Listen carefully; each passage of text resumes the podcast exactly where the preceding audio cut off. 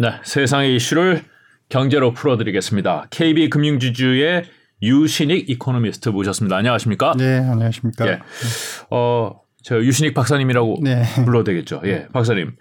블록화가 중요하다고 말씀을 계속 하시는 것 네. 같은데요. 무슨 네. 뜻인가요?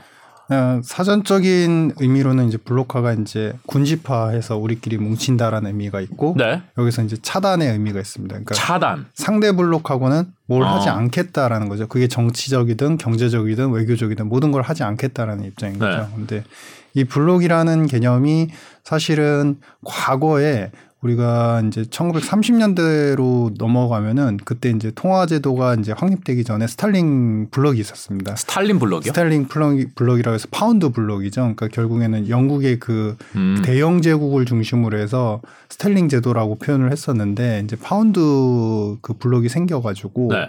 그때 많은 이제 식민지들을 거느리고 사실 영국이 대영 제국으로서 굉장히 경제적 부흥, 부흥도 셌었는데 네. 세계 대전 전에 그렇죠. 네. 그때 이제 많은 국가들이 편입이 돼 있었었고 음. 그때 국가만 하더라도 거의 30여 개 국가가 이상으로 이제 편입이 돼 있었습니다. 그게 국가예요? 아니면 영국의 식민지예요? 아닙니다. 국가입니다. 국가들이 네. 그러니까 다 패깅을 시키는 거죠. 예를 들면 이란 우리가 소위 알고 있는 이제 중동 지역들도 네. 이란, 이라크 이런 지역들도 편입이 돼 있었었고 실질적으로 식민지 같이 약간 관리를 한 그런 느낌이 아니었나요? 식민지라기보다는 네.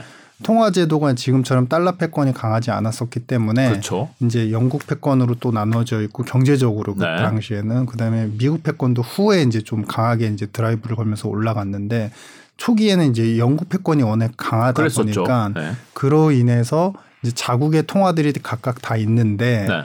그럼에도 불구하고 이제 영국의 파운드하고 패깅을 해서 자기들끼리 뭉쳐서 관세도 굉장히 유리하게 하고 음. 그래서 교육도 자유롭게 하는 네.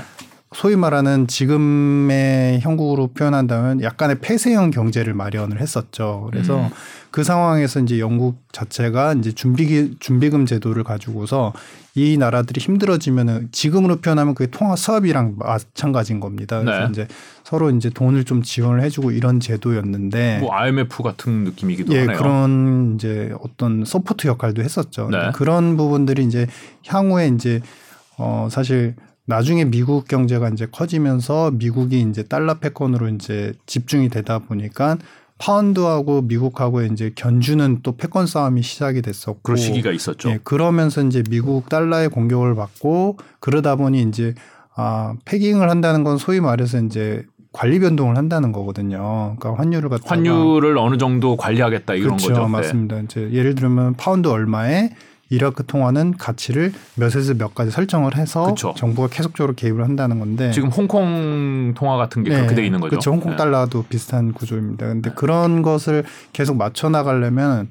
그 각국들이 갖고 있는 돈들이 계속 있어야 되고 그쵸. 사실 영국이라는 큰 경제적인 어떤 그큰 시장 그리고 도움을 베너핏을 받음에도 불구하고 그만큼 통화 가치를 계속 균형 있게 만들어가기 위해서는 돈을 계속 써야 되는 구조인 겁니다. 그렇죠. 근데 이제 나중에 파운드가 이제 공격을 받으면 어떻게 되느냐?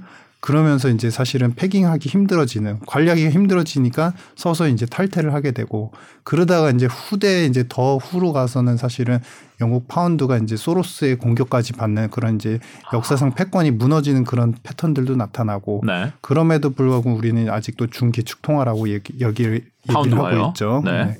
이제 그런 이제 과거 상황으로 봤을 때는 이제 경제적인 블록, 통화 블록이 사실 있었는데 네. 지금 이야기하는 블록들은 어떻게 보면 안보와 정치적인 이슈로 똘똘 뭉쳤고 그 뭉친 것들이 결국엔 경제적 수단을 바탕으로 해서 서로 간에 제재를 하거나 통제를 하는 그런 패턴으로 나타나고 있다. 음. 뭐 이런 블록. 그러니까 파운드화가 약간의 블록이었다면은 그 이후에는 달러의 시대가 왔는데 그거는 블록이 아니라고 보시는 거네요. 그렇죠. 그 이후에 달러가 왔을 때는 사실은 이제 우리가 약간의 이제 미소 간의 냉전 시대가 잠깐 있긴 했지만 네.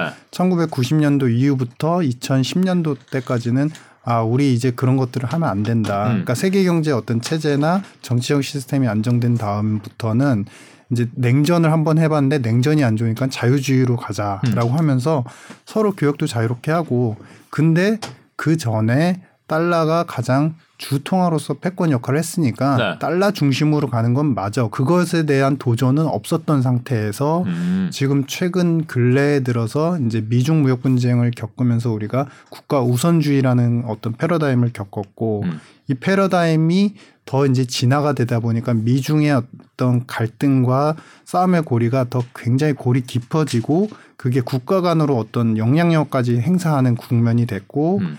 거기에 더불어서 이제 러우 전쟁을 거치면서 블록화가 되었다라는 음. 것입니다. 이미 블록화가 됐다 이렇게 보시는 네, 거죠. 되어가는 초입 시점이고. 음. 근데 사실 네. 블록 얘기만 말 끊어서 죄송한데요. 네네. 말씀.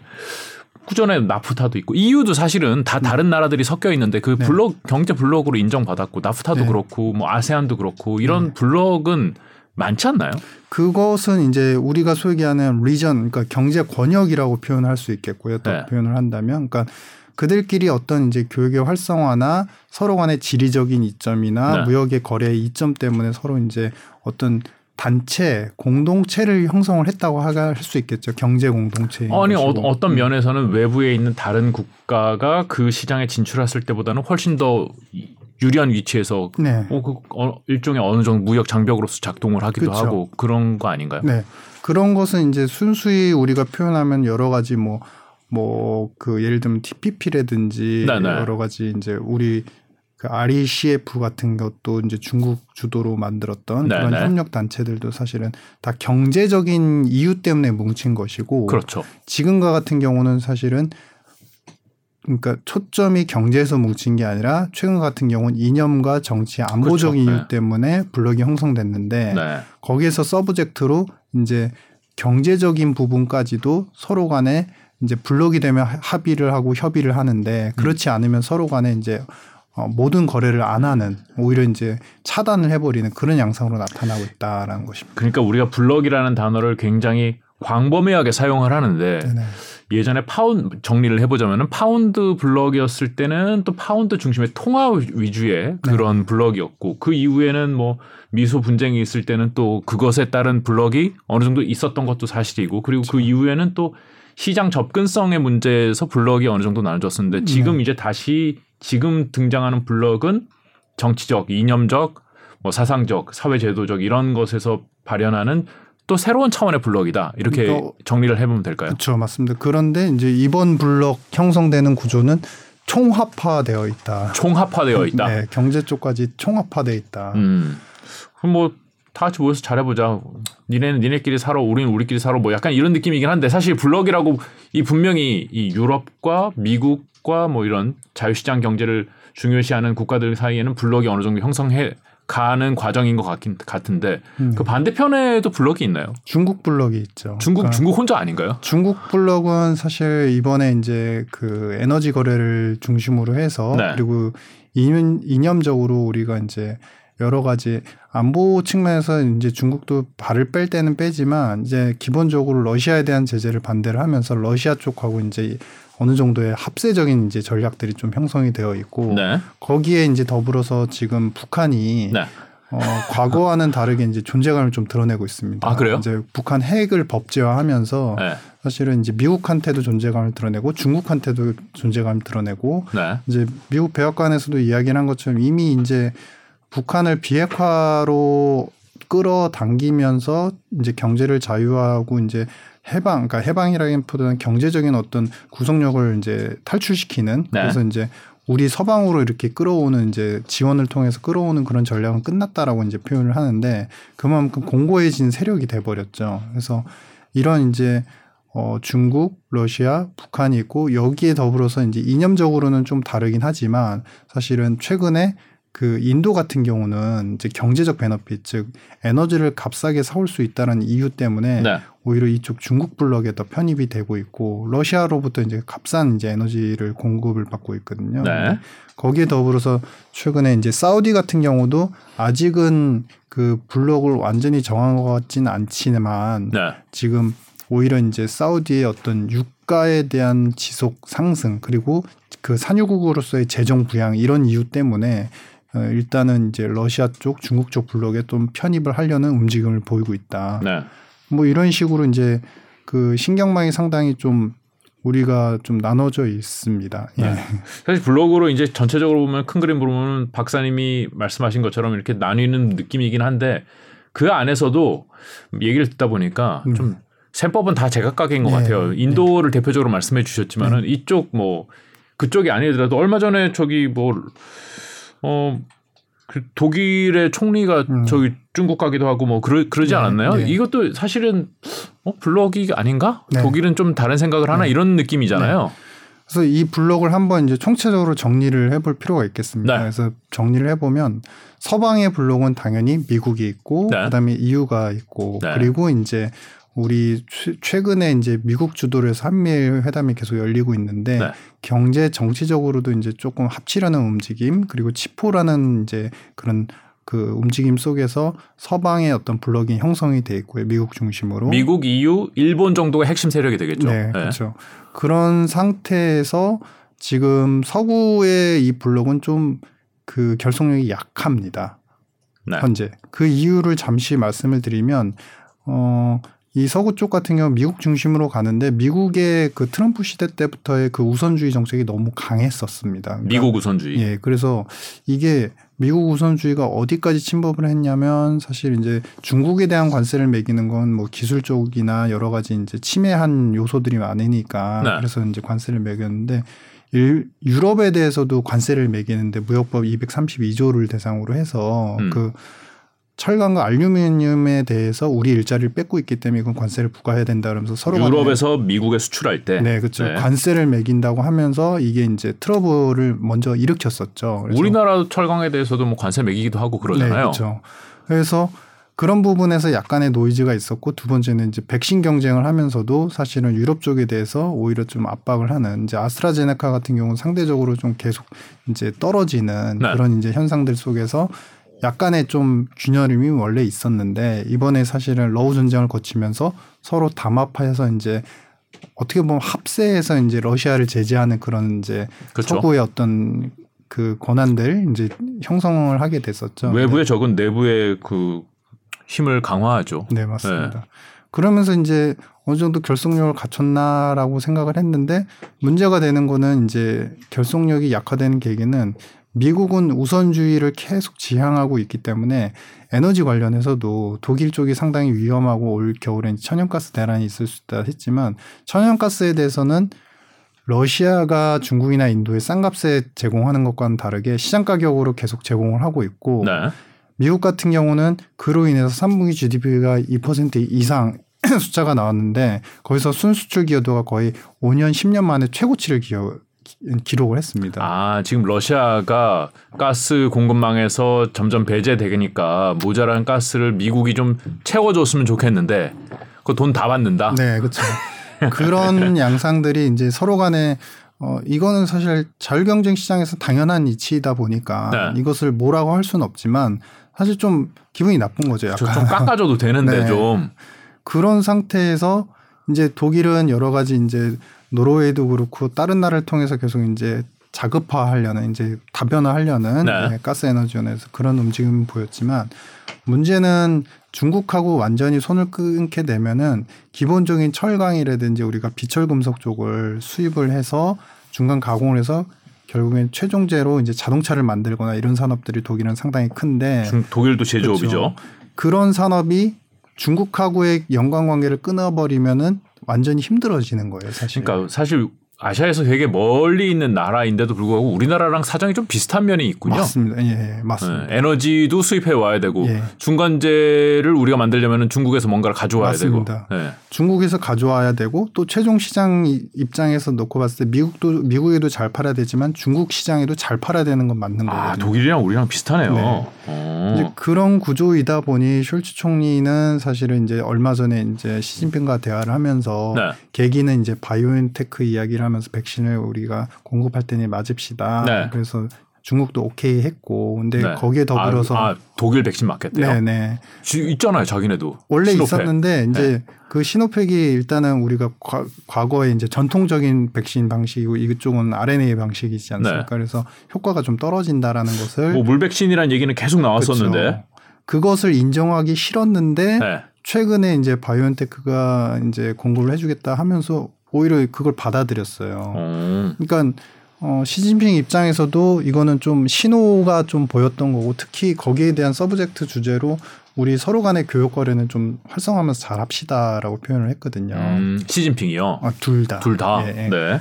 그러니까 그런 제안을 이제 독일 숄츠 총리가 먼저 했고 시진핑은 오케이 사인을 보냈습니다. 네. 그러니까 어 그러니까 이야기인즉슨 뭐냐면은 EU 쪽이 좀 담합을 해서 더 강하게 드라이브를 이쪽에 걸어줘야 되는데 EU는 아, 예전에도 미국 입장에서 우리한테 어, 관세 부과했었지. 근데 음. 또 백신도 좀 아리까리하게 애매하게 우리만 좀 빼는 약간 음. 그런 향상이었지. 그리고 거기에다가 이제 그런 상태에서 독일도 살아야 되니까 내년 이후를 더 그림을 크게 봐야 되지 않습니까? 그러다 보니까 이제 중국하고 이쪽 편인데 중국하고 좀 약간 아. 교합적인 전략을 보고 있고 이거 미국 쪽에서도 아니 다른 것도 아니고 백신 주겠다는데 백신 주지 말라 그러기도 약간 애매하고 그렇죠, 맞습니다. 중국 입장에서도 아니 우리 백신이 나빠서 받는 게 아니라 쟤네랑 우리가 관계를 터야 되잖아. 미국이 자꾸 압박을 하는데 EU 쪽에 우리 친구 하나 있으면 좋잖아. 그냥 독일 음. 백신 받아주면 맞습니다. 괜찮을 것 같은데 예. 이런 약간 명분도 예. 있고 예. 딱 절묘했네요 백신이. 주, 주는 쪽과 받는 쪽이 명분이 명확히 있었던 겁니다. 아 그런 게 있었군요. 네.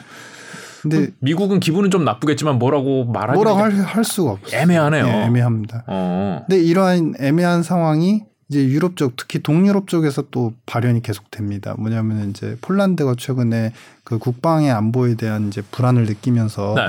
그핵 안보 핵을 갖다가 계속 요구를 하고 있는데 무기도 사실 많이 구입을 했습니다. 우리나라에서 엄청나게 사가고 있잖아요. 네. 네. 근데 그 외에도 이제 안보 핵을 배치를 해달라라는 아, 입장이에요. 핵을 우리나라에 넣어달라. 네. 미국 미국의 핵을. 그렇죠. 네. 그러니까 나토에서 어떻게든 공급을 해서 우리한테 네. 넣어달라라는 네. 입장인 것인데 중요한 거는 이제 나토의 어쨌든 대장격인 미국 백악관에서는 이 이야기를 듣고 네. 인정은 하지만은 그거에 대해서 화답을 못 하고 있는 상태죠. 음. 근데 지난번에 이제 그 폴란드에 미사일이 떨어지지 않았습니까? 네. 이제 물론 이제 오류인 것으로 우리가 다 인정이 우크라이나에 뭐 미사일이 잘못 떨어졌다 뭐 이런 네. 식으로 나오기는 하던데요. 그렇게 해석이 됐지만 사실 사상자가 있긴 있었습니다. 두 명이 사망했죠. 네. 네. 근데 그러한 리스크들이 과거 같았으면 되게 컸을 거고 폴란드 입장에서 사실 되게 무서울 겁니다. 그쵸? 기본적으로. 네. 근데 그런 상태에서 안보핵을 요구한 건 어떻게 보면 당연한 것일 텐데. 그렇죠. 이제 핵심은 뭐냐면 서방에서 이렇게 나토가 핵심 그 핵 질서를 딱 잡고 있고 거기에 이제 핵에 대한 대한 것뿐만 아니라 안보적인 리스크들을 다 통제하고 있던 시점에서 이런 이제 러우 전쟁 때문에 서방에서도 동유럽 국가 중심으로 해서 안보 핵 요구하는 이런 움직임들. 음, 우리 불안하다. 네, 그렇죠. 한국도 네. 사실 우리도 마찬가지인 사정이고 안보에 대해서 계속 이제 이야기가 나오지고 뭐 있지 않습니까? 우리도 핵 공유 뭐 해야 네. 된다, 뭐전 네. 전술핵 배치해야 된다, 뭐 네, 이런 그렇죠. 얘기를 하죠. 그게 결국에는 이제 미국이 세우는 우리 몇몇 나라만 빼고는 핵은 가지면 안 되고 이 질서를 계속 유지해야 돼. 네. 라는 핵 질서에도 약간 흔들림이 좀 균열이 생기고 시, 작하는 것이죠. 그 그렇게 볼 수 있죠. 네. 네. 그래서 그러한 이제 핵과 관련되는 것들 그리고 각각의 경제적인 이유 때문에 각자 도생하려는 움직임 때문에 서방의 균열은 약간 이제 와해가 조금 결속력이 약한 상태고 블록이 블록이 제대로 된 블록이 아니네요. 네. 그 말씀 듣다 보니까 근데 그럼에도 불구하고 이쪽의 블록은 아직은 강건하게 이제 버틸 수 있는 게 미국의 달러 패권이 아직은 무너지지 않았고 그렇죠. 많은 국가들이 달러 부채로 계속적으로 이제 재정을 부양을 해오고 부채를 끌어당기는 그런 이제 구조를 지속해왔기 때문에 종속돼 있는 변수는 이제 달러 에 대한 부분들이 여전히 살아 있다라는 음, 그렇죠. 것입니다. 핵도 핵이지만 달러가 더 무섭죠. 네. 네. 그렇지만 반대쪽에 있는 러시아와 중국은 원래 러시아와 중국이 같은 공산 국가라고는 했지만은 둘이도 그렇게 편안한 관계는 아니었던 걸로 저는 이해를 네. 하고 있고 그리고 나머지 이제 거기에 붙어 있는 북한과 중국도 뭐 혈맹이라고 하는데 그래서 서로 불편한 면이 분명히 네. 있는 것 같은 느낌도 있고 인도는 네. 확실히 그쪽의 느낌은 또 아닌 것 같고 네. 여기도 뭐 그렇게 막 블록에 이렇게 단단한 느낌은 좀 네. 아닌데요. 네. 네. 그렇지만 이제 중요한 거는 이제 하나씩 살펴보시면 예전에 우리 이제 그 미소 대립을 했던 그 시대 때만 그때는 단단했죠. 네. 그 중국 같은 경우는 오히려 이제 오히려 더 밑에 있었어요. 그러니까, 그러니까 그때 소련의 입장에서는 중국이 견줄 만한 대상이 아니었어요. 아, 그렇죠. 네. 한참 밑에 있었는데 그렇죠. 오히려 이제 향후에 이제 소련이 붕괴가 되고 러시아로 이제 변형이 이제 변형이 되고 그 다음에 이제 중국이 빠르게 살아나면서 사실 러시아 입장에서는 구소련의 어떤 회고 그래도 경제적인 어떤 규모를 봤을 때 중국이 사실 조, 흔쾌히 좋지만은 않은 국가가 맞았습니다. 네. 근데 문제는 뭐냐면은 지금 이 러시아는 과거에 이제 어떻게 보면 과거에는 G2였던 썼는데 그런 이제 그런 예전, 시절이 있었죠. 그렇죠. 예전의 영광을 계속 되살리고 싶은 상황인 것이고 네. 그를 위해서는 당장은 뭐 먼 미래에는 이제 중국도 약간 배척시켜야 되는 대상이고 하지만 당장에는 중국의 힘과 어떤 지렛대가 굉장히 지금은 필요한 상태인 그렇죠. 것이고 네. 여기에 더불어서 지금 인도는 이제 경제 체제 같은 경우는 사실은 오히려 이제 서방에 더 가까운 거죠. 그러니까 오히려 그쵸. 자본주의적 경제에 더 가까운 구조를 형성하고 있는데 어 일단 시장 파이가 크고 내수 시장이 워낙에 크다 보니까 미국도 함부로 못 건드리는 이제 국가가 돼 버렸고 네. 어, 여기에서 지금 인도 같은 경우는 어 과거에 이제 올 초만 하더라도 이제 미국이 제재를 한 상황 중에서 러시아와 거래를 하는 이제 국가에 대해서는 동시에 제재를 하겠다라고 했는데 그럼에도 불구하고 이제 러시아산 원유나 이제 가스를 공급받아도 제재를 못 하고 있는 상태인 겁니다. 아 그렇군요. 예, 그러니까 그만큼 이게 이쪽은 이제 서방은 약간 와해가 되고 있고 이 우측에 있는 이제 중국이나 이쪽 러시아 쪽 블록 같은 경우는 완전히 뭉쳐 있진 않, 않지만 음. 당장의 어떤 인연적 이유하고 서로 간의 지렛대의 필요성 때문에 서로 계속 이제 공이 뭉치듯이 조금씩 조금씩 뭉쳐가고 있는 상태인 것이죠. 그러면 이 블록들이 앞으로는 더 단단해질 것이다 이렇게 보시는 거군요. 지금 이제 우리가 이제 밑받침 그러니까 어떤 스케치북에 그림을 그릴 때도 밑그림을 먼저 그리지 않습니까? 네. 지금 밑그림을 그리는 이제 구성 단계고 네. 거기서 이제 점들이 하나씩 찍히고 있는 상태입니다. 근데 음. 이제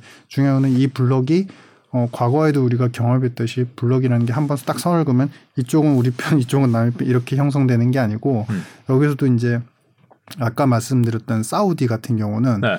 어, 목표가 있습니다. 그러니까 뭐냐면은 결국에는 이란하고 이제 결국에 그 시아파하고 순위파 간의 어떤 분쟁 속에서 중동에서의 패권을 가지려는 싸움들이 계속 일어나고 있어 왔는데 이란은 시아파하고 사우디는 순위파죠. 그렇죠. 네. 그런 전쟁들이 계속 있어 왔는데 그 전쟁 속에서 자기들의 이제 안보적인 리스크들 그리고 국방적인 안정성들을 계속 이제 어, 보장해달라는 주장들을 미국이 해왔었고 미국이 이제까지는 거기 미군도 주도시키고 네. 안보를 굉장히 네. 잘 관리를 해줬죠. 네. 그게 이제 트럼프 시대에는 상당히 관리가 잘 되다가 네. 최근 들어서 이제 바이든 정부가 들어서고 나서는 일단 국방에 대한 지원을 위해서 무기 지원을 합법화하고 더 안정적으로 지원을 해달라는 것에 화답을 해주지 않고 있었어요. 아 그래요? 네.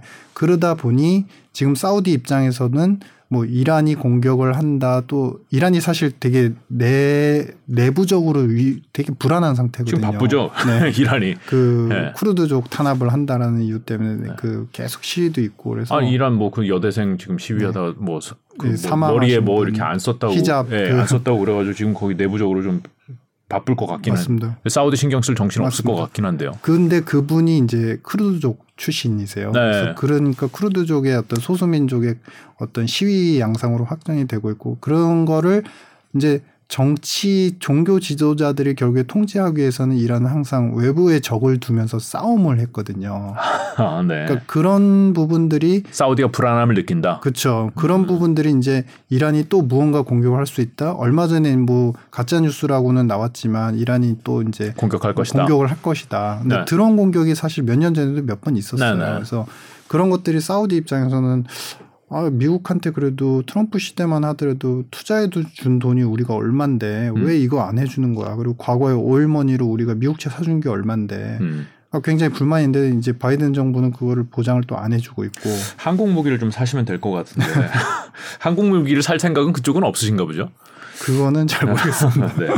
어쨌든 그 블록이 형성되어 가고 있는 과정이긴 한데 그 안에 있는 국가들은 조금씩 조금씩 다른 생각을 하고 있긴 하지만 어쩔 이 블록이 형성되는 건 어쩔 수 없는 네, 흐름이다 이렇게 정리를 해도 될것 네, 같죠. 근데 네, 우리나라는 그 사이에서 우리나라가 러시아, 중국 뭐 그쪽에 붙기는 좀 어려울 것 같고 네. 결국은 뭐 선택을 해야 된다면 우리도 이쪽으로 들어가는데 이렇게 핵심 세력이 되고 싶지는 않고 뭐 이런 건가요, 우리는?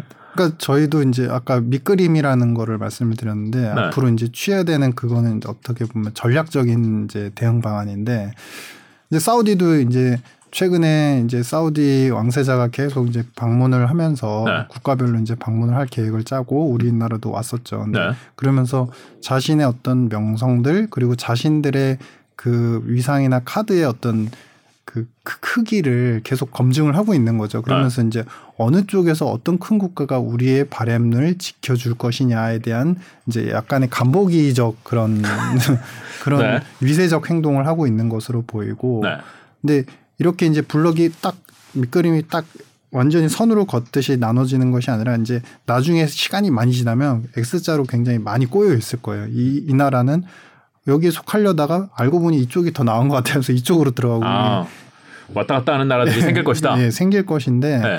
중요한 거는 이제 한국 같은 경우도 약간 좀 애매한 위치에 상황에서 처해 있죠. 왜냐하면 대중 수출을 또 놓칠 수는 없는 그러니까 워낙 크니까요. 네.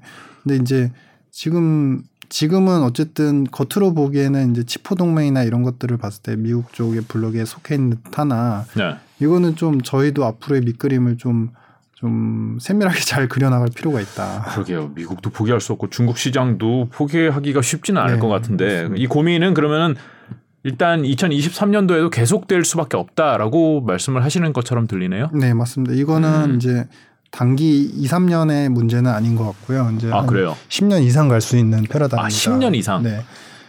우리가 사실 이제 미중 전쟁만 생각하시더라도 네. 2015년도 이후부터 이제 원래는 이제 2008년까지는 서로 되게 좋았어요. 중국도 미국 채권을 많이 사주고. 아, 그렇죠, 그렇죠. 네. 어, 이쪽은 이제 노동력을 통해서 또 소득을 계속 벌어들이고 소득을 통해서 어떻게 보면 미국 채권을 사주는 자산 소득까지 이제 불려주는 그런 그렇죠. 구조였는데 이게 이제 subprime을 계기로 해서 이제 서로 그런 구조가 망가지게 됐고 그동안 이제 서로 이제 어느 쪽에 대한 그 benefit을 볼 수 있을까 서로 이제 많은 이제 게임의 전략들을 시행을 했던 것 같은데 15년도 이후부터 들어서는 이제 안 되겠다. 서로 같은 방향을 보고 있구나라고 하면서 이제 경제적으로도 이쪽도 첨단 산업을 보고 있고 이쪽도 첨단 산업까지 획득을 해서 중국은 못 가졌던 게 가졌던 거는 이제 값싼 노동력이고 네. 많은 이제 자원에 대한 풍부함 이런 것들이 우리의 부족함을 채워줄 수 있을 것 같았는데 첨단 산업까지 획득하려고 해 하면서 경제적으로 좀 트러블링이 있다가 16년도 이후에 이제 트럼프가 돌아서고 나서 우리 걸 뺏고 있다라고 이제 표현되면서 격화되기 시작했는데 이것이 지금 거의 근 이제 6년, 7년 이렇게 지속이 되고 있었는데 이 양상은 앞으로 더 격화될 것이고 여기에 이제 블록이 형성되면서 이 싸움은 더 강건해질 것이다라는 네. 것입니다. 자, 지금 블록화 얘기를 이렇게 해봤는데 이거는 그러니까 박사님 말씀에 따르면은 이건 1, 2년 문제가 아니다. 네. 장기적인 이 그림이고 이렇게 네. 흘러, 세계가 이렇게 흘러갈 수밖에 없다. 네. 네. 이렇게 보시는 정리를 하면 되겠죠. 네. 자, 그러면은 10년 뒤는 잘 모르겠고 일단 이제 2022년도 거의 마무리가 되어 가고 있고 2023년도 내년 내년에는 어떻게 될까요? 이거 뭐 우리 우리 이제 경제 주체들 투자하는 사람들 어떻게 네. 될까요? 어떻게 될 것 같나요? 경제가?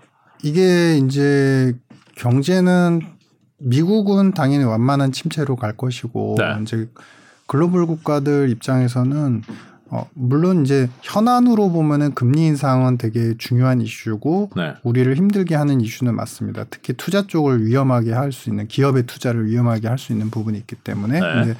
가장 이제 본질적인 문제는 어, 이렇게 블록화가 되게 되면 교역이 계속적으로 감소를 할 수밖에 없거든요. 그렇죠. 서로 간의 금수 조치 그리고 이제 서로의 물건을 사고 이제 팔지 않는 그런 현상들이 나타나는데 음. 사실 경기 침체만 갖고 그러니까 어느 정도 어, 슬로프가 이렇게 떨어지는 게 경기 침체만 놓고 보더라도 올해 대비해서 내년도에 그 전 세계 교역량이 대략 한 20% 이상까지도 급감을 할 수 있다. 올해보다 2022년보다 2023년이 네. 교역량이 네. 20%가 준다고요? 20%가 줄어들 수 있다라는 이제 그게 가능해요? 발표가 있습니다. 그래서 어 왜냐하면은 지금 사실은 교역량이 감소가 되는데 두 가지 요인이 있거든요. 네. 첫 번째는 서로 간의 경기 침체가 다 이제 큰 국가들 위주로 낙수 효과가 이제 감, 감퇴되면서 교역량이 감소하는 부분이 있고 네. 두 번째는 금리 인상 때문에 여러 가지 크레딧 리스크나 부채 리스크로 인해서 네. 국가의 이제 수입 수요가 줄어드는 그런 영향들이 있고 네. 이제 여기에 더불어서 이제 말씀드렸던 블록화 이슈 있지 않습니까? 네, 네. 그러니까 블록화로 인해서 우리가 블록화는 이제 관세 이상의 어떤 역량들을 발휘하게 됩니다. 그러니까 뭐냐면 비관세 조치 우리가 그쵸. 어 예전에 이제 일본에서 우리 반도체 관련된 소재 네네. 관련해서 우리한테 이제 수입 수출 금지를 했는데 네네. 그러한 정책들이 있고 과거에 또 생각해 보시면 이제 사드 배치 논란이 있었을 때도 그때 중국이 삼불 금지하겠다. 우리가 삼 금지 원칙을 딱 내세우면서 좀 봉합이 되는 듯 했지만 결국에 그 당시에 위생 검역을 이제 명분으로 해가지고 물건을 갖다 우리나라 물건을 이제 수출을 못 하겠어요. 우리나라 네네. 입장에서. 그러니까 이런 식으로 품목들이 굉장히 다변화가 될 수 있고 비관세 조치가 앞으로 국가들 간의 그런 비관세에 따른 무역 장벽들은 계속 일어날 수 있다. 아니 뭐 그렇게 일어날 수는 있는데 네. 한 해 만에 교역량이 20%까지 줄어드는 건 이건 엄청난 쇼크 아닌가요? 그렇죠. 이 세 가지가 이제 다 맞물렸을 때 최악의 시나리오로 봤을 땐 그렇게까지 갈 수 있다. 아, 그렇게. 가는 게 그 중간주가 아니라 최악의 네, 상황을 가정했을 때 가정... 그럴 수도 있다. 네, 맞습니다. 그 가능성이 높지는 않겠죠. 그러면 그 가능성. 근데 이제 그 가능성이 이제 내년에 당장 일어나지 일어난다고 보기보다는 이러한 현상들이 아마 수년 동안에 반복적으로 누적적으로 나타날 가능성은 있구나라는 거. 네. 그거를 좀 염두를 해보셔야 될 것 같다. 이게 들으시는 분들이 깜짝 놀랄 수 있는 게 네. 교역량이 20% 준다 그러면은 지금 물동량 20% 준다. 그렇죠. 그러면 해운 투자하신 분들은 야 이거 큰일 났는데 이렇게 생각하실 수 있거든요. 맞습니다. 20%가 줄면은 가격은 그보다 훨씬 빠지니까. 그렇죠. 근데 어쨌든 물동량 자체는 줄어드는 방향은 맞을 것 같다라는 맞습니다. 말씀이신 거죠. 아 그래요? 내년에도 그럼 경제가 안 좋겠네요. 지금 이제 2022년도 어 이제 거의 다 끝나가는 이 시점에서 2022년도를 돌아보면은 저는 머릿속에 남는 게 딱 하나예요. FRB가 금리 올렸다. 이거 이거 1년 내내 이 얘기만 하다가 간 것 같아요. 이번에 금리 올렸다. 빅 스텝이다. 자이언 스텝이다. 이번에 몇 퍼센트인가. 다음번에 또 올리는데 몇 번 남았나. 이 얘기만 1년 내내 했거든요, 네. 사실. 어, 그리고선 한국은행이 거기에 따라서 뭐 얼마나 올릴 것이다. 네. 네. 그러면 뭐 역전된다. 금리 얘기만 1년 내내 했는데 음. 내년에는 어, 내년에도 이 얘기만 하게 될까요? 내년에는 오히려 이제 금리에 대한 이제 그 민감성들은 좀 줄어들 걸로 봅니다. 왜냐하면 네. 지금 내년 초반에 미국 소비가 최근까지만 하더라도 올해만 하더라도 미국 소비가 네. 증가율이 1%대를 기록을 해주면서 어느 정도 선방을 해줬거든요. 네. 근데 이제 내년 초가 되면은 미국 실업률이 급격하게 이제 상승을 하지는 않겠지만 아직도 고용 시장에 미스매칭이 많고 네. 수요가 아직도 살아 있기 때문에 근데 소비가 좀 다운그레이드가 나타날 개연성이 있고 그거는 최근에 CPI 항목별로 봤을 때 이제 상품 제조업 그러니까 상품에 대한 수요들이 내구재 비내구재 할 것 없이 좀 어, 가격이 떨어지면서 수요도 약화되는 징후들을 좀 보이고 그 있습니다. 그 최근의 지표가 이제 C, 소비자 물가 CPI와 네. PPI가 둘 다 약간 어 좀 꺾이는가? 네. 괜찮은 것 같은데 이런 네. 느낌이 조금 들었었잖아요. 네, 그렇죠. 근데 거기에서도 상품 쪽이 이제 네. 좀 떨어지기 시작하는 것들. 어. 그게 항목별로 이제 보이기 시작을 했고 네. 그것은 이제 우리가 어 반증적으로 이제 생각을 해보면 내년 초에 아 미국 소비도 좀 다운그레이드가 되겠구나. 소비 물가는 좀 떨어질 수 있겠다. 예, 그렇죠. 물가는 떨어지는데 그게 수요 약화 때문에 이제 소비가 좀 감소하면서 나타나는 현상들이 네. 보일 수 있고, 근데 어, 중요한 거는 이제 그렇게 해서 물가가 조금씩 조금 잡히는 구조가 보인다고 한다면. 네. 이제 미국 입장에서도 이거는 이제 뒤에 좀 말씀을 드리겠지만 금리를 음. 더 과격하게 올릴 필요는 없어지고 사실 금리를 더 올리기보다는 네. 이제 만약에 내년 초반에 5% 초반 언저리까지 금리 인상이 되고 나면 네. 지금 4%잖아요. 그렇죠. 5% 초반까지. 5% 초반까지 올려야죠. 아, 그래요? 아직도 아직도 갈 길이 머네요. 뭐 네. 사실 이제 우리가 올해 한 해 동안 4% 올려왔지 않습니까? 네. Fed가. 근데 이제 앞으로 1% 정도에서 조금 위로 네. 가는 거니까 아마 이제 체감적으로 느끼는 고통은 좀 크겠지만 네. 그래도 이제 어, 미국 Fed 입장에서 더 올리긴 힘들 겁니다. 5% 초반까지가 예. 최대일 것이다. 네, 마지막 깔딱고개다. 예. 정상이 보인다. 그렇죠. 근데 이게 이제 우리가 생각해 보셔야 되는 거는 투자자들 그러니까 금융 투자를 하는 분들 입장에서는 금리 인상 멈추면은 시장 금리는 하락하고 그러면은 위험 자산은 다 좋아지니까 아 그것만 기다려. 근데 저는 그렇게 생각이 안 들거든요. 그것도 왜, 실망스러운 말씀이네요. 왜이 말씀을 드리냐면 네. 죄송스러운 네. 말씀이지만 네. 이게 이제 고물가가 어느 정도 형성이 되고 나면은 네. 어 금리가 이제 어느 정도 올라서 수요가 잡히면 물가가 좀 떨어지고 그러면 이제 다시 예전처럼 완전히 복원이 되는 거 아니야라고 생각하시겠지만 사실 이제 PC 기준으로 PC 물가 기준으로 이제 미국은 잡거든요. 그 통화 목표를. 근데 내년도 하반기가 돼서 그리고 24년도 초까지는 고금리를 계속 유지를 할 겁니다. 왜냐하면 24년도까지요? 예, 24년 초까지는 고금리를 유지할 겁니다. 고금리라면 5%를 그, 그쵸, 유지한다고요? 5%를 올려놓고 유지를 하는 것이죠. 4로 안 내려온다. 그렇죠. 그 아, 그래요? 내릴 만한 이유가 특별히 없는 겁니다. 왜냐하면 비싸니까. 물가가 일단 올랐고 네. 통화 정책 사이클이라는 게 한번 연속선 상에서 효과를 보지 않은 상태에서 다시 reverse 그러니까 전환을 딱 해버리면은 음.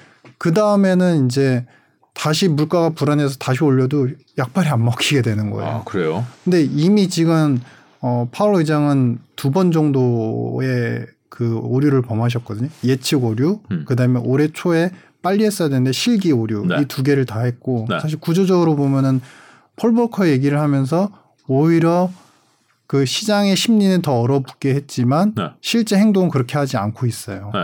네. 여기서 잠깐 말씀드리면 폴 볼커 예전에 과거 폴 볼커 이름은 많이 들었어요. 네, 네, 이런 식의 금리 인상이 아니었습니다. 뭐냐면 기습적인 거. 네.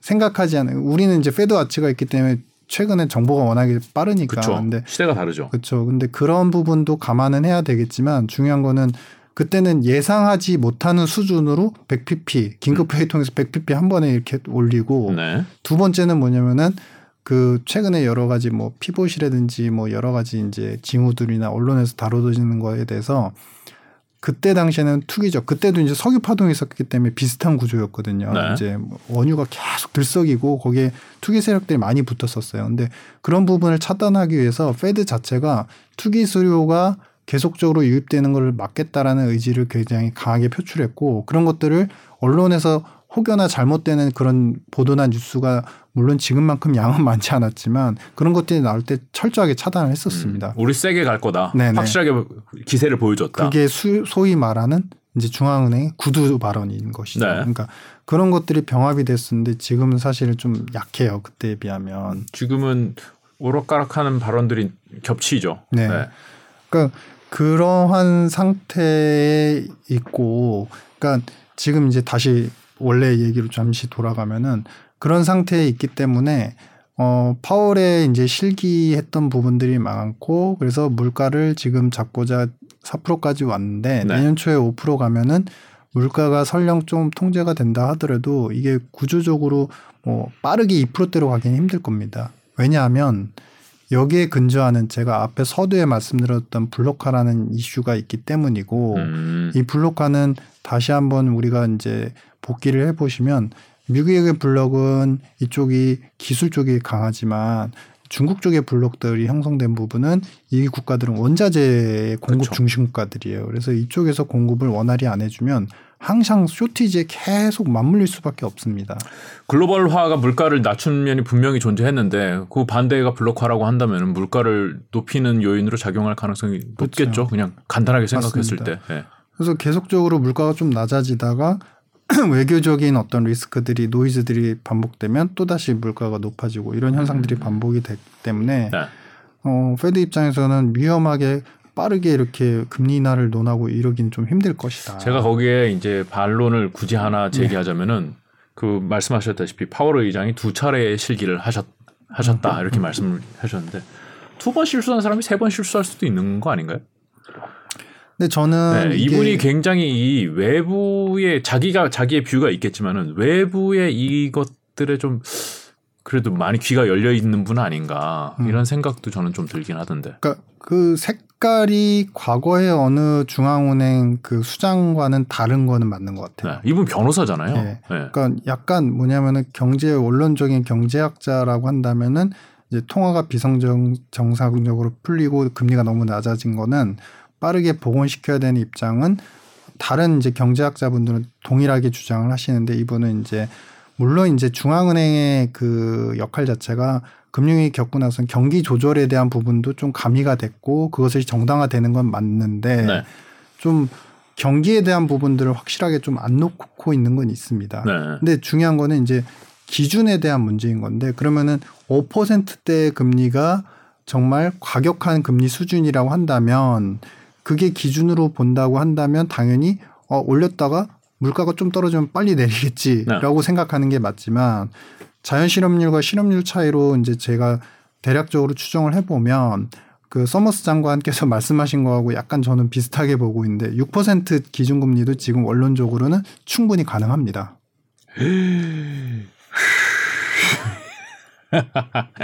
6%까지도 가능하다. 네. 원론적으로는 6%까지도 갈수 음. 있는 금리다. 원론적으로 가능하니까 실질적으로도 가능은 하겠네요. 근데 이제 이거는 이제 뒤에 좀 설명드리겠지만 이제 미국의 부채가 네. 워낙에 많은 상태이기 때문에 네. 어, 어, 간단히 말씀을 드릴까요? 아, 예, 말씀해 주세요. 그러니까 이게 좀 이제 자꾸 중간으로 나가면은 이제 듣는 분들께서 혼란이 있으실까봐 아, 네. 그랬는데 잠시 이제 부채 쪽 사이드를 좀 말씀을 드리면 음. 어, 미국의 지금 최근의 부채 규모가 여기 표에 나오고 있네요. 네네. 그러니까 어마하게 높죠. 31조 11월 달 기준으로 31조 네. 어, 2천억 달러 정도 되고 있습니다. 네. 근데 이제 limit이 31조 8 3,800억 달러가 limit인데요. 이게 법으로 정해져 있죠. 네, 맞습니다. 미국은 맞습니다. 네. 그래서 이게 지금 대략 계산해 보면은 1,600억 달러 정도만 지금 limit 한도가 남아 있는 상태인데 이거 이제 이거 증액 안 해주면은 뭐 이렇게 문 닫고 뭐 네. 국립공원 네. 문 닫고 도서관 문 닫고 하는 그게 과거에 미분, 미국에 몇 번 있었잖아요. 네. 네. 연방 정부 셧다운이 이제 연말 되면 항상 부채 한도 늘리면 늘리지 않으면 돈을 못 쓰니까. 그렇죠. 네. 근데 이제 올 연말이 되면 이제 최근에 이제 상원하고 하원하고 어쨌든 양 양가 그 민주당하고 공화당이 이제 상원 하원을 이제 서로 각각 갖게 됐는데 아마 연말 되면은 이제 결국 합의를 할 겁니다. 근데 그렇죠. 트러블은 좀 있을 것 같아요. 근데 네. 합의를 하는 거는 해서 또 부채를 찍어내면 된다라는 것인데 문제가 되는 거는 지금 이 부채 찍어낸 부채 이제 거의 다 채권으로 발행이 됐죠. 그렇죠. 그러니까 채권으로 발행이 됐는데 이것의 한 25% 정도를 페드가 갖고 있어요. 아, 그렇죠. 네. 네. 양적 완화를 하면서 그걸 그쵸. 샀죠. 그거 네. 다 갖고 있고 그다음에 한 14% 정도를 이제 우리가 소위 얘기하는 연기금 펀드들이 갖고 있습니다. 네. 그러니까 근데 중요한 건 뭐냐면은 어 페드 그러니까 연방 정부 입장에서는 앞으로 비비위 법안 그 더 나은 재건법에서 지금 4조 달러 정도를 대략 이제 향후 대략 6년에서 8년 동안 계속 지출을 하기로 결정을 했는데 네. 바이든 정부가 이거 거의 다 이제 신재생 신재생 정책 그다음에 일자리 창출 뭐 인프라 투자 이 이것과 관련된 것들입니다. 네. 근데 이거를 통해서 바이든 정부는 직접적으로 목도하는 제가 목도한 결과로는 일단 인플레는 잡아야 되는 건 당연하지만 네. 절대적으로 일자리 경기를 놓치려고 하지 않습니다. 어, 당연하죠. 예. 네. 그러니까 이 정책들을 계속 시행하기 위해서는 어, 원래는 올해쯤 됐으면 재정 건전화가 좀 됐었어야 되는데 사실은 재정 수입이 안 좋다 보니까 여전히 마이너스 재정 적자가 있는 상태고 그럼 부채를 더 찍어내서 예산을 확보해야 되는데 그럼 부채를 더 늘리면서 만약에 페드가 금리를 더 급격하게 올려버리게 되면 아, 국채 이자율이 올라가는군요. 네, 그게 이제 최근에 그 현재까지만 해도 이제 발행 시점이 다르기 때문에 연방 정부가 연이율 지금 2% 이자를 납입을 하고 있거든요. 네. 월 500억 달러 정도를 이자를 내고 있습니다. 네. 근데 이거를 이제 페드가 감당 가능한 수준 이상으로 금리를 올려버리면 네. 연방 정부는 이제 이자 갚는데 이자 갚는데 급급해지는 아, 거예요. 이게 그러니까 일본도 부채가 워낙 규모가 커서 네. 이자율을 마음대로 올리지 못한다라는 얘기를 들었던 것 네. 같은데 네. 미국도 비슷한 상황이라는 네, 말씀이군요. 비슷한 구조입니다. 그러니까 부채를 정부가 워낙 많이 찍어내면 금리가 올라가면은 돈 빌려가지고 돈 갚아야 되는 이 상황이 계속되기 네. 때문에 아무것도 못한다. 네, 그렇죠. 어. 그래서 이론적으로는 6% 올릴 수 있지만 네. 지금 정부의 그 이자 지출 때문에 그렇게까지는 못할 것이다 그렇죠. 이렇게 보시는 거군요. 맞습니다. 그래서 중간에 합의한 게 5% 정도일 네, 것이다. 네. 말이 되네요. 네. 어. 그러면은 자 이제 한 1% 포인트 정도 남은 것 같은데 기준금리 네. 5%까지 간다고 보면은 이제 거의 다 와가니까 이제 미국채 투자하겠다라는 타이밍을 좀 봐야 되나요? 근데 이제 그게 우리가 그런 생각을 할 수 있겠죠. 그러니까 내년 초에 소비까지가 소비가 지금까지는 견조했는데 네. 내년 상반기에 조금 이제 슬로프가 떨어질 것이다라고 네. 했고 완만한 침체라고 말씀드렸으면 사실 지금의 현재 상황에서의 이제 그 시장 금리, 특히 장기 금리, 10년물 금리가 이제 약간 떨어진 거는 네. 기조화되기는 좀 힘들 것이다. 아, 살짝 그러는 것뿐이다. 예, 약간 그러는 것이고 다시 올라갈 것이다. 예. 그그 그 근거 한 가지만 말씀드리면 상품 쪽 수요가 둔화가 되면 상품 쪽 물가도 좀 떨어졌지만 상품 쪽이라고 하면 원자재 그, 아그 상품이 아니라 우리가 아까 제조업 상품들 제품 예, 제품 네. 제품이라고 표현하겠습니다. 네. 제품에 대한 수요가 좀 떨어지긴 했는데 또 특징적이었던 게 10월 달에 가스 유틸리티 가격이 전월비 마이너스 4% 떨어졌어요. 네네. 그러니까 그게 이제 천연가스가 급격하게 올렸다 급격하게 떨어지면서 네. lagging 효과가 있긴 하지만 이제 10월에 반영되는 유틸리티 서비스 제공하는 그런 가격이 이제 떨어지면서 같이 이제 예상치보다는 떨어진 7.7을 기록을 한 거거든요. 음. 네. 근데 이제 가스 가격은 겨울은 지나봐야 된다 최소한. 그렇죠. 헨리 허브 가스가 지금 현재 가격으로만 해도 다시 7불대로 또 올라가고 있어요. 음. 이거는 알수 없어요, 진짜로. 이거 우크라이나 그 러시아 전쟁이 어떻게 되느냐에 따라서 가스 가격은 네. 변수가 늘 살아 있기 네, 때문에 네, 네. 그리고 추위가 얼마나 그렇죠. 강하게 오느냐도 맞습니다. 또 중요한 변수라고 그러더라고요.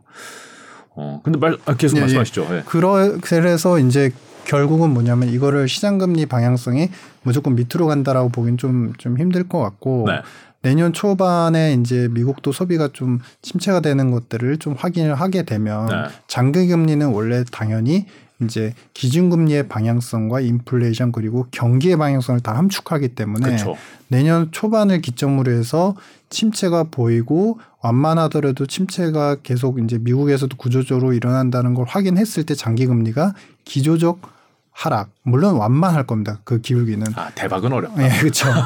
굉장히 서서히 이제 떨어질 텐데 네, 채권은 이제 금리가 많이 떨어지면은 이제 돈을 많이 버는 그런 네. 구조인데 네. 네. 대박은 어렵다. 그렇죠. 그러니까 당장의 대박은 좀 어려울 아, 그렇지만은 워낙 금리가 높기 때문에 그냥 가지고 있으면 또박또박 들어오는 그쵸, 맞습니다. 이자는 그렇죠. 왜냐하면은 이게 이제 내년도 23년도 초를 생각해 보시면 그때 이제 금리가 조금 서서히 안정이 될 텐데 앞에서 이제 모든 화두가 블록화로 연결이 됩니다. 이제 예전에 미중 무역 분쟁을 할 때도 2015, 16, 17년도에 아, 트럼프가 굉장히 경제 드라이브를 걸었는데 그때 성장률이 2% 내외를 계속 반복했어요. 그게 미중 무역 분쟁 때문에 미국의 제조업도 힘들었고 사실 테크 기업을 빼고선 성장하는 기업들이 별로 없었거든요. 네. 근데 이게 이제 블록화되면서 계속적인 서로 간의 공격이 일어나고 교역이 감소를 하게 되면 음. 사실 미국도 계속적으로 슬로프가 계속 낮아진 상태를 유지할 것이기 때문에 물론 하면 안 되는 거지만 내년 후반기가 되면은 또 부채를 또 늘려서 음. 아마 예산을 통해서 재정적으로 지출을 더 할 겁니다. 네. 재정 지출을 더 하는 국면들이 내년 후반부에 또 일어나게 되면 사실은 재정 부양 요인 때문에라도 이제 국채는 조금 어 가격이 조금 올라갈 수 있어요. 그러니까 금리가 조금 떨어질 수 있어요. 장기 금리는. 네. 그래서 그러한 영향을 생각해 봤을 때 우리가 2024년도에는 금리가 그래도 많이 좀 떨어져 있을 것이다. 시장 금리, 장기 금리가 음. 안정화될 음. 것이다라고 생각을 하고 내년 상반기에 이제 국채에 대한 어떤 수요들 그리고 매수에 대한 관점들을 좀 생각해 보셔도 그때가 좀 좋을 것 같다, 적기일 것 같다라는 음. 생각입니다. 그래요. 그 환율은 어떻게 보세요? 지금 사실 뭐 미국 국채를 직접 사시는 분들은 거의 없을 것 같기는 한데 네. 사실 달러가 굉장히 뭐 기준에 따라 다르긴 합니다만 굉장히 높잖아요. 네. 달러가 비싸잖아요. 네. 거기서 미국 국채를 샀다. 근데 환율이 높은 상태에서 이걸 샀다가 네. 환율이 떨어지면은 아무리 거기서 뭐 많이 벌어봐야 이게 네. 손해잖아요. 그렇죠. 네. 그래서 부담스럽다. 해지된 네. 상품을 사면 물론 상관이 네. 없겠지만 네. 그렇게 생각하시는 분들도 있을 것 같은데요. 그건 당연히 해지를 하셔야 됩니다. 그러니까 해치 상품을 하셔야 됩니다. 해지된 상품을 해야 되는 거죠. 예. 왜냐하면은 이게 이제 지금은 이게 물론 이제 과거 대비해서 음. 어 이런 블록화의 양상들이 있고 계속적인 원자재에 대한 이제 공급 불안 이슈가 있게 되면은 사실은 내년도 지난다고 해서 물가가 좀 약간 완만하게 잡힌다고 해도 그 비달러 통화들이 커런시들이 급격하게 강세를 보면서 안정화되기는 힘들어요. 그래요? 왜냐하면 고환율이 어느 정도 지속될 것이다. 네, 그게 서서히 떨어지는 흐름은 당연히 가능해도 이게 갑자기 이제 환율이 지금 1,400원대에서 1,400원 찍고 1,300원대를 계속 왔다 갔다 하는데 이게 갑자기 뭐 1년 안에 1,200원대로 확 들어가긴 또 힘들다. 네. 왜냐면은 이런 경제적인 압박 속에서 특히 한국처럼 이제 경상수지의 그 대외 수출에 의존적인 국가들 입장에서는 대외 교역과 거래량 그리고 우리가 지고 있는 달러 빚들 음. 이런 것들에 의해서 민감한 영향을 받기 때문에 오히려 미국은 침체를 침체가 내년 상반기에 완만했다가 내년 하반기가 되면 재정 부양을 또 하면서라도 네. 경기를 좀 살리고 네, 살리려고 노력을 할 텐데 음. 그렇지 않은 국가들 경우에는 사실은 지금과 같은 국면에서 향후 2, 3년 동안 달러 부채를 갖다가 더 조달하는 그러니까 해외 부채를 더 갖고 오긴 되게 힘든 구조예요. 음, 그, 그렇게 되면 이제 각국의 통화들은 계속적으로 좀 압박을 받는 상태에서 이제 글로벌 달러가 좀 낮아지는 만큼만 조금씩 이제 안정화되는 수준 이렇게 음. 이제 판단이. 이 흐름이 한 번에 뒤집히기는 어려울 것 같다. 네, 그럼 미국채는 그 장기채 그렇게 투자할 수 있을 것 같다라는 네, 네. 아이디어를 주셨고 네. 우리나라 채권은요? 아니면은 뭐 유럽 채권 이런 것도 투자할 수 있, 비슷하지 않을까요? 근데 네, 그게 금리가. 있습니다. 그러니까 뭐냐면 네. 어 한국에 대해서 이제 물론 이제 좀 조심스럽고 죄송하지만 네. 한국과 유럽은 크레딧 리스크는 아직 남아 있다고 보고 네. 이게 내년 상반기까지 완벽하게 해소되긴 좀 힘들 것 같습니다. 미국은 크레딧 리스크가 국가 크레딧 말씀하시는 네. 건가요? 그러니까 결국에 그게 이제 세부적으로 보면은 기업들의 크레딧 리스크가 있고 그 크레딧 리스크가 결국엔 국제 시장으로까지 연결이 되기 때문에 네. 이제 약간 컨테이전 그러니까 전염 효과가 상당히 크기 때문에 기업의 크레딧 리스크가 있을 때는 그 아무리 이제 싸다라고 생각을 해도 음. 그 나라에 국채 투자를 하는 건 조금 불안정하죠. 아, 우리나라 네. 뭐 우리나라 국채가 뭐 이게 부도나거나 이럴 일은 절대 없겠지만은 그렇죠. 우리나라 그 회사채 시장이 좀 흔들릴 수 있기 때문에 네. 지금 뭐 앞서서도 이제 뭐 롯데가 그렇다는 말씀은 아닙니다만 롯데도 이제 뭐 자금 조달 급하게 하고 뭐 네. 뭐 이런다 그러니까 네. 그런 게 있을 때마다 조금씩 흔들릴 수 있겠다. 네, 맞습니다. 국채도 같이. 네. 아, 그러니까 국채보다는 미국채가 낫다. 네. 단기채는 금리를 그래도 계속 올릴 것 같으니까 장기채가 낫다. 단기 예, 단기는 조금 변동성이 너무 클 것 같습니다. 너무 클 것 같다. 네. 아, 그래요. 그럼 회사채가 위험할 것이 남아 있다. 그럼 하이힐드는 여쭤볼 필요가 없겠네요. 네. 아. 여기서 한 가지만 추가를 말씀을 드리면 네. 이런 블록화에 대한 이제 구조적 요인을 앞에서 말씀을 드렸는데 숫자로 좀 표현을 해드리면 네. 물론 이제 중국이 최근에 중국도 경기가 안 좋았었죠. 그래서 우리가 대중 수출이 감소를 했는데 네. 미국도 사실은 올해 그렇게 썩 좋았던 건 아니에요. 그러니까 특히 기업 쪽이 많이 안 좋았습니다. 네. 투자 쪽이 GDP 계정에서 투자 쪽이 감소율이 되게 셌거든요. 근데 중요한 거는 이쪽도 안 좋고 이쪽도 안 좋다 치면 네. 근데 문제는 대미 수출 같은 경우는 대미 수출 증가율이 작년도에 우리가 22% 정도를 기록했는데 네. 그게 그아 30, 30% 정도입니다. 네. 30% 정도인데 그게 이제 한 16% 정도 나왔습니다. 뭐가요? 올해 누적적으로. 아 작년에는 대미 수출이 30% 늘었는데 네. 올해는 16% 늘었다. 예. 근데 지금 대중 수출 같은 경우는 작년도에 22% 정도 수준이었는데 네. 올해 누적으로 보면 0%대입니다. 안 늘었어요 하나도. 네, 안 늘었습니다. 네. 그러니까 이게 우리가 경제가 안 좋아서 급감을 했다라고 생각하더라도 물론 이제 감 이제 규모나 여러 가지 면에서 다를 수는 있겠지만 네. 그 절반 정도로 줄어든 거, 그러니까 20%에서 10% 줄어든 건 이해를 하겠는데 네. 20%가 0%로 늘었다는 것은 네. 일부 우리가 실질적으로 수출 수입을 금지하는 부분들이 이미 발생을 하고 있다는 것이고 음. 이것이 블록화가 더 강건해지면 음. 앞으로 구조적으로 겪을 수 있는 위험성들이다. 우리는 이제 우리 기업들 같은 경우는 약간 체질 개선이 안 된 상태에서는 좀 회사들이 좀 힘들어질 수 있는 리스크들을 음. 채권 시장에서도 아마 반영할 가능성이 있다. 음, 중국 쪽 노출이 큰 회사는 좀 이게 한두해 어렵고 말 문제가 아닐 수도 네, 있다. 네, 지금 근데 이제 2022년도 중국이 관련해서 이제 수출이 많이 못 늘고 이런 거는 뭐그 음. 그 블록화도 있지만은 중국이 코로나 그 봉쇄 정책을 네. 워낙 강하게 해서 그렇죠. 그런 그, 게좀 크지 않나요? 그런 부분도 있는데 어, 일 예로 말씀을 드리면 지금 이제 우리가 화학 섬유 쪽을 네. 중견기업들 입장에서 중견기업 이하, 그러니까 중소기업들 입장에서 화학 섬유 쪽을 수입을 해가지고 많은 여러 가지 상품들을 만들어요. 그러니까 위생 상품부터 시작해서 레저 상품 여러 가지 제품들을 만드는데 그것에 대한 가격들이 이번에 러우 전쟁에 의한 물가 상승 이전에도 네. 21년도에도 두 배 정도 가격이 올랐었는데 네. 최근에 그 가격들이 3배까지 급등을 한 상태입니다. 네. 근데 여기에서 수입이라도 잘 되면 모르겠는데 수입도 힘들어요. 네. 현지에서 수입 조달하기도 힘든 상태예요. 음. 그러니까 뭐냐면 우리는 결국에는 중간 가공을 잘해야 되는데 수입도 힘들어지는 직격탄을 맞고 있고 음. 수출 시장에 대해서도 중국이 어느 정도 좀 통제를 하고 있는 것들이 틈틈이 보이기 때문에 이게 비단 코로나 봉쇄 때문에만 일어난 것으로 보기는 힘들 것이다. 음, 그 지금 겉으로 보이는 거 코로나 봉쇄 때문에 지금 안 돼. 이렇게 네. 보이지만은 그쵸. 그 뒤에 숨어 있는 것들을 봐야 된다. 맞습니다. 오늘 하신 말씀 중에 희망적인 얘기를 하신 게 있으신가요? 제가 놓쳤나 뭔가를 지금 다 지금 별로 좋은 게 없네요. 내년 연말에 미국이 약간의 부양책을 쓸 수 있다. 요 말씀 제가 음. 기억이 하나 남고. 네. 다만 이게 이제 저희가 시간이 제한이 되다 보니까 네.